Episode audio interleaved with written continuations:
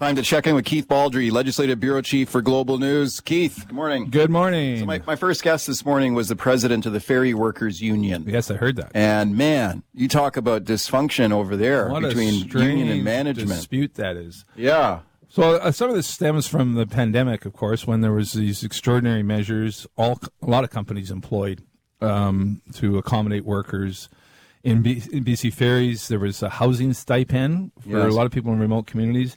But now the union's basically unprecedented lawsuit accusing the company of basically doing end runs around their bargaining team, doing one-off deals with employees and such. I don't. I'd be surprised if they win the money they're looking for, which is more than two million dollars. Yes. I I don't think a labor board's ever awarded that type of. Uh, and this is a labor board complaint. It's not BC Supreme Court. Yeah. You know, so the um, the options are kind of limited there. But it's uh, it's an eye opening um, exercise in in just what, as you say, a very dysfunctional situation. I thought it was weird. Like he said, um, I asked him. I've seen some reports that some people were getting paid an, an extra five hundred bucks a month as a housing stipend, Yeah. and he said, actually, for some people, it's more than that. And I was like, how many people are getting extra money to pay for their housing from their employer? Yeah, no, it's uh, Not many. Ferries has had a big challenge. We've all documented this in the past, and Ferries has been upfront about this. Their real staffing problem. Yeah, You know, uh, recruiting and retaining. yeah, And even though we're, they're hiring people constantly, there's just people are also leaving. yeah. And then you got the issue of people living sort of, you know, everyone thinks BC Ferries is about Tsawwassen to Swartz Bay. There are many routes in Sure, the BC ferry system uh, connecting small coastal towns and villages. And they're completely dependent on the service, Yes. really. And the employees who work on those routes can be in some of these small places as well. Yeah. So it's a it's a it's a complex bargaining unit, one of the more complex of anyone. When you when you uh, realize that the bargaining unit is spread out over a huge geographical area, yeah. uh, involving both small, tiny villages and big um, metropolitan areas. It's uh, very few companies have a bargaining unit like that. Right. And the union is saying, well, we want to raise, um, we want better working conditions, we want better hours. And one of the reasons is because of the staff shortage. So he's saying if you need to attract new people and keep them working here, you need to pay them more. Now let's have a listen to the Transportation Minister Rob Fleming on this point. He was asked about this, uh, uh, especially about the staff shortage at BC Ferries, which is the big problem. And here's what he had to say. This is an issue where they're being strong and proactive. They have linkages with post secondary uh, institutions like BCIT and Camosun College, Vancouver Island University, where they uh, do training. And, uh, and I think recruitment uh, is, is one of their uh, efforts that they're actioning now. Okay. So he says they're trying. They're trying to train new people. They're trying to recruit new people. And they can't do it fast enough. Yeah. they get a familiar story just about everywhere. You know, we talk Yeah. about the healthcare system. it's the same thing. There's a critical labor shortage in all sorts of sectors, Yeah. and BC Ferries gets the sort of the the publicity because when there's not enough workers, the ferry doesn't run, Yeah. and that draws a lot more attention than say an operating room doesn't open. Uh, uh, so it's, it's very much a public company as well, This Public- u- publicly visible. Yeah. This union president, he told me that he was in a meeting with the senior executive at BC Ferries, and the executive uh, swore at him and dropped an F bomb and told him to sh- uh, shut the F up. This is actually in the pleadings that they in the complaint. Wow. And I was like, remember Jack Munro, the Yeah. union leader there? How many F bombs would he drop on in a day? in one sentence.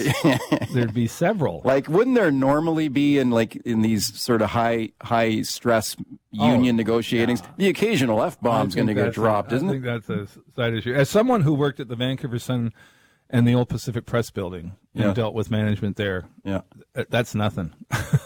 Was there a few f bombs dropped Oh, over there? I would think on a on a regular basis, both between management and union and uh, and such. I mean, it's kind of old school. You're not supposed to behave like that anymore. But I don't, Well, yeah. I don't think the labor board's going to care too much about that. Right, because he's saying, well, now BC Ferries, because of this, broke their own harassment and bullying policies here. Yeah. So I don't know. uh, good luck with that. But I think on the on the more broader issue of this charging unfair labor practices by doing an end run around the bargaining community, that's more um, at the heart of labor relations. Yeah. and I think the labor codes, the labor board is going to take a close look at that. Yeah. The other thing to keep in mind is these these workers cannot go on strike. Ferry workers can't go on strike, right? It's essential service. So yeah, so it's uh, but it's also unusual. They're one of the few contracts that had this wage reopener in Yeah. the middle of the Yeah. contract. You don't. That's very much from the old seventies, and you know when when that when inflation was running really high. Yeah. Uh, that was a common thing to have in collective agreements because inflation could, you know, be significantly higher than when the contract was signed. So the wage reopeners. This is the first reopen, wage reopener I've heard of in quite some time. Okay, I read your latest column on uh, housing, the housing crunch in Canada, and especially how Justin Trudeau now has gone sort of. It seems like every politician, every level of government is talking about housing and They're all getting this. religion on housing. Yes. But I also pointed out in my column that uh, it's tough to square this huge immigration levels. Uh, 500,000 people a year, roughly, 485, 495, and then 500 a year. Most of who go to the urban areas. In BC, the last stats I saw, something like we're getting 220,000 new arrivals over the next two years. Uh, 90, 95% of them go to Metro Vancouver, the capital region, or Kelowna, or the central Okanagan. And that puts enormous pressure on the housing situation. Yeah. And, you know, increasingly people are starting, and politicians as well, but uh, it's starting to show up in the media. Can we absorb this high level of immigration without adequate housing supply and the other infrastructure pressures that come with that, as well as the increased pressure on the healthcare system? It's an extraordinary. We haven't seen that level of immigration since before World War One. I. think it was what, 1913, 1914. But then you've got that skill shortage too, because the other Yep. side of it is we That's just talked about the skill shortage. Yep. So you need new workers. You need new workers. You need skill. Now, not everyone who comes in is a skilled worker. Well, yeah. It's um, a relatively small number, but we do need. Uh, look at the healthcare system. We are we are hiring um, foreign trained nurses and doctors at a much greater clip than ever before because we, we, our universities cannot graduate enough people to fill all the holes in the labor situation, not only in healthcare but construction industry. Um, all sorts of sectors are having a huge uh, staff shortage. And now you've got every politician, every level of government, all trying to outdo each other on who can do the most on housing. And if you go back, let's go back. This is several months ago. Justin Trudeau here, before he got religion on housing, as you put it, he's asked about the housing pressure. Listen to what Trudeau said back then. I'll be blunt as well. Housing isn't a primary federal responsibility. It's uh, not something that we have direct carriage of, but it is something that we can and must help with. That's something we disagreed with our previous conservative colleagues. Okay, so you won't hear him say that again. Now, No. now he's all in on housing. Now he wants to talk about the Housing Accelerator Fund. Right, Which yes. he was out in Vancouver uh, last week announcing $115 million. That's just for Vancouver. yeah. I think he, you're going to see him show up in Surrey. He's going to be in Burnaby. He's going to be in North Van. He's going to be in Victoria. Uh, all announcing these funds coming out of this four billion dollar fund to build housing. Now it's it's you know it, it's just the federal government. It's a drop in the proverbial bucket. Yeah. I mean, the BC Real Estate Association estimates we need to build forty five thousand homes a year, each and every year, just to keep pace with immigration. So Trudeau's plan last week that he announced was 40,000 units over 10 years. Yeah. so, you know, over 10 years, we need almost a half million. Yes. But again, we can't expect the federal government to build all the housing or fund all the housing. But they are now realizing, as you say, all politicians are realizing housing, particularly in the urban areas where, where all the ridings are. Yes, yes. The majority of ridings, both provincially and federally, are located in heavily urbanized areas where housing is a huge issue. Yeah. And it's one big reason Ravi Kahlon is now, you know, probably the most identifiable minister in this government because of his housing legislation. And that's going to continue. Okay, real quickly on the Surrey police fight. Now, this was interesting. You got Surrey City Council voted down a school planning uh, document here. The Surrey School Board is upset about that, and they think they're being used as a pawn. They're stuck in the middle of this tug of war between the city of Surrey and the province over the over the policing issue. Well- would Surrey City Council really do that? Try and get back at the provincial government by holding up school construction just because they're mad about the policing thing? I think that's the first takeaway people get. But when you look at it closer, so Brenda Locke says the vote was unanimous. So even the people who were against her on the policing issue voted this way Yeah, to reject yeah. the school plan. So it didn't it didn't divide along the traditional lines. So that's one clue. The other thing, Brenda Locke was over here a couple weeks ago, and I ta- and she met with Ravi Kahlon to talk about housing. I talked to her in the hallway here. And we didn't talk about Surrey Police, but we did talk about housing. And her concerns are that in some of the areas they're now expected to build housing with uh, which comes with these new schools. There, she says, there's literally no infrastructure at all. Um, not just water pipes and sewer pipes. There's no high, there's no electricity. So who's going to pay the costs of that development of, in terms of the infrastructure? Yeah. You, you, you know, build, putting a hydro line in is very expensive. Yeah. Um, and that, and she's arguing that Surrey should not be expected to develop all these green fields, as they're called, without any help on the infrastructure. That's why I think there's a bit of a pushback on the school. So it may be part of the police thing, but I think there's more to it than that. Okay, phone me on the police issue in Surrey if you want. It's interesting you got Surrey City Hall now spending, was it, half a million bucks on that ad campaign, Yeah. right? Billboards, Not sure pushing the point of that back. Yeah, And now well, the province is in court saying dismiss the court the lawsuit because it's moot because of uh, the recent amendments. they, they don't want to take the blame because they're going to have huge tax increases in Surrey, right? And the mayor is trying to stick it to the province, saying it's the it's the province forcing us to go with this new police department. Well, That's all why it's so high. municipalities are having six, seven, eight, nine percent property tax increases. Yeah.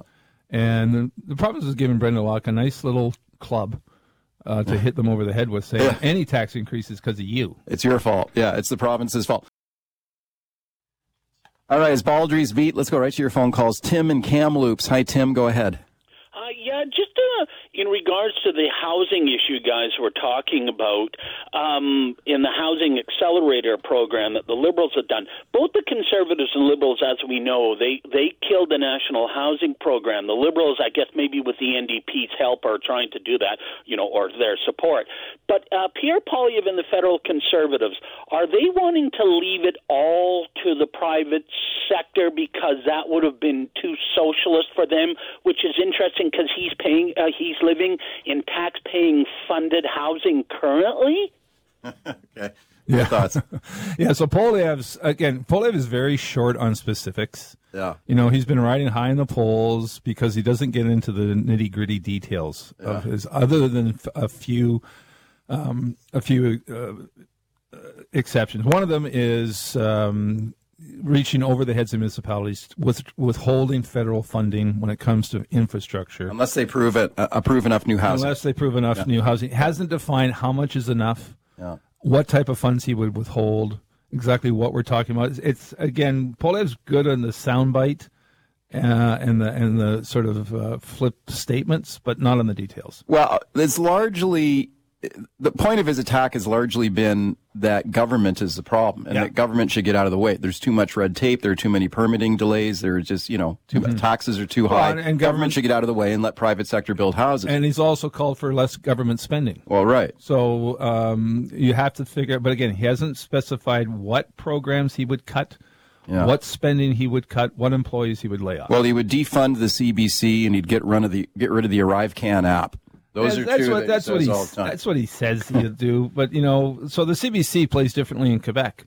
yeah. CBC is a big thing in Quebec. Well, that's why he says he's he's done a little carve out for French language Yeah. programming. Yeah. So, So, you know. again, we'll see how how detailed he gets. Yeah. Carrie in Surrey. Hi, Carrie. Go ahead. Uh, yes. Uh, first, I was just going to say, but Polly Hesla, if you have a good laugh, go read his newsprint about housing. He's oh, going after NIMBYism and gatekeepers in Vancouver. Oh my, that's his big thing.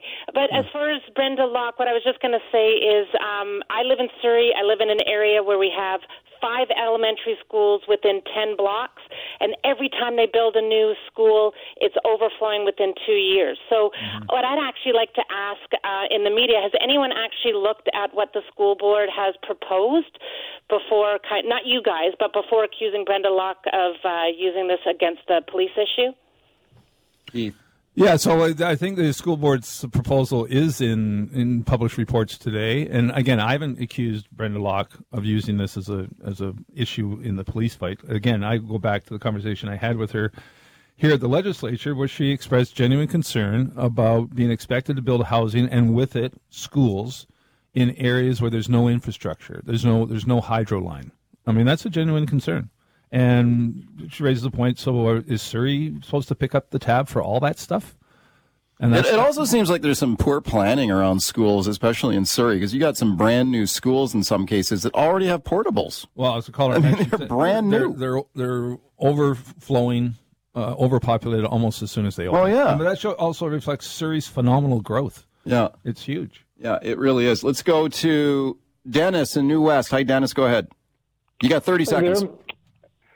Um, the, the federal government says that most people get 80% of the carbon tax back, actually get more than what they paid into. Being BC, we have our own carbon tax.